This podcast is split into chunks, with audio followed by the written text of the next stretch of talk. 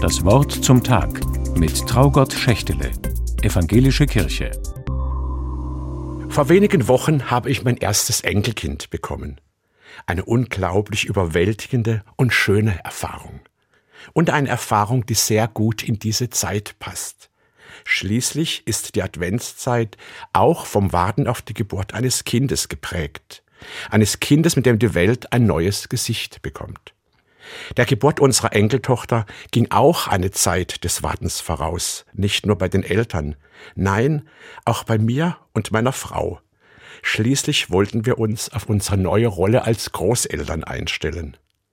Advent ist es in diesem Jahr für uns also schon geworden, ehe der Advent im Kalender begonnen hat. Das Warten haben viele Menschen in diesem Jahr aber auch aus anderen Gründen neu lernen müssen.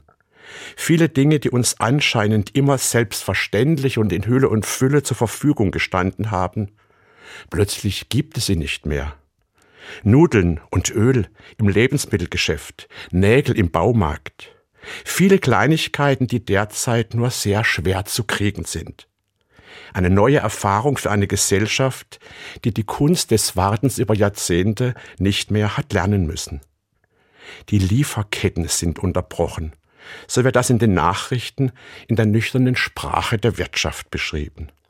Ich frage mich, ist also angesichts des schrecklichen Krieges in der Ukraine die Lieferkette für Frieden auch einfach unterbrochen? Und die Lieferkette für einen vernünftigen Umgang mit unserer Umwelt dazu?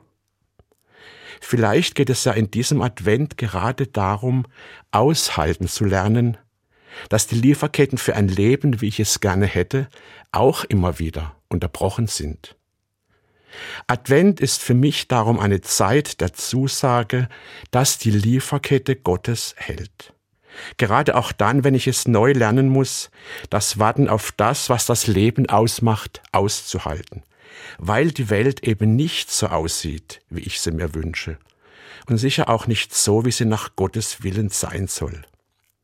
Im Neuen Testament wird dieses Warten mit folgenden Worten beschrieben. Wir warten aber auf einen neuen Himmel und eine neue Erde, voll von Gerechtigkeit, weil wir der Zusage Gottes vertrauen. Am Ende also lohnt sich das Warten, weil die Hoffnung auf das, was kommt, meinen langen Atem stärkt. Und weil ich meiner Enkeltochter wünsche, dass die Welt, in die hinein sie aufwächst, wieder friedlicher sein wird als im Moment. Trauke Schächtele aus Freiburg von der Evangelischen Kirche.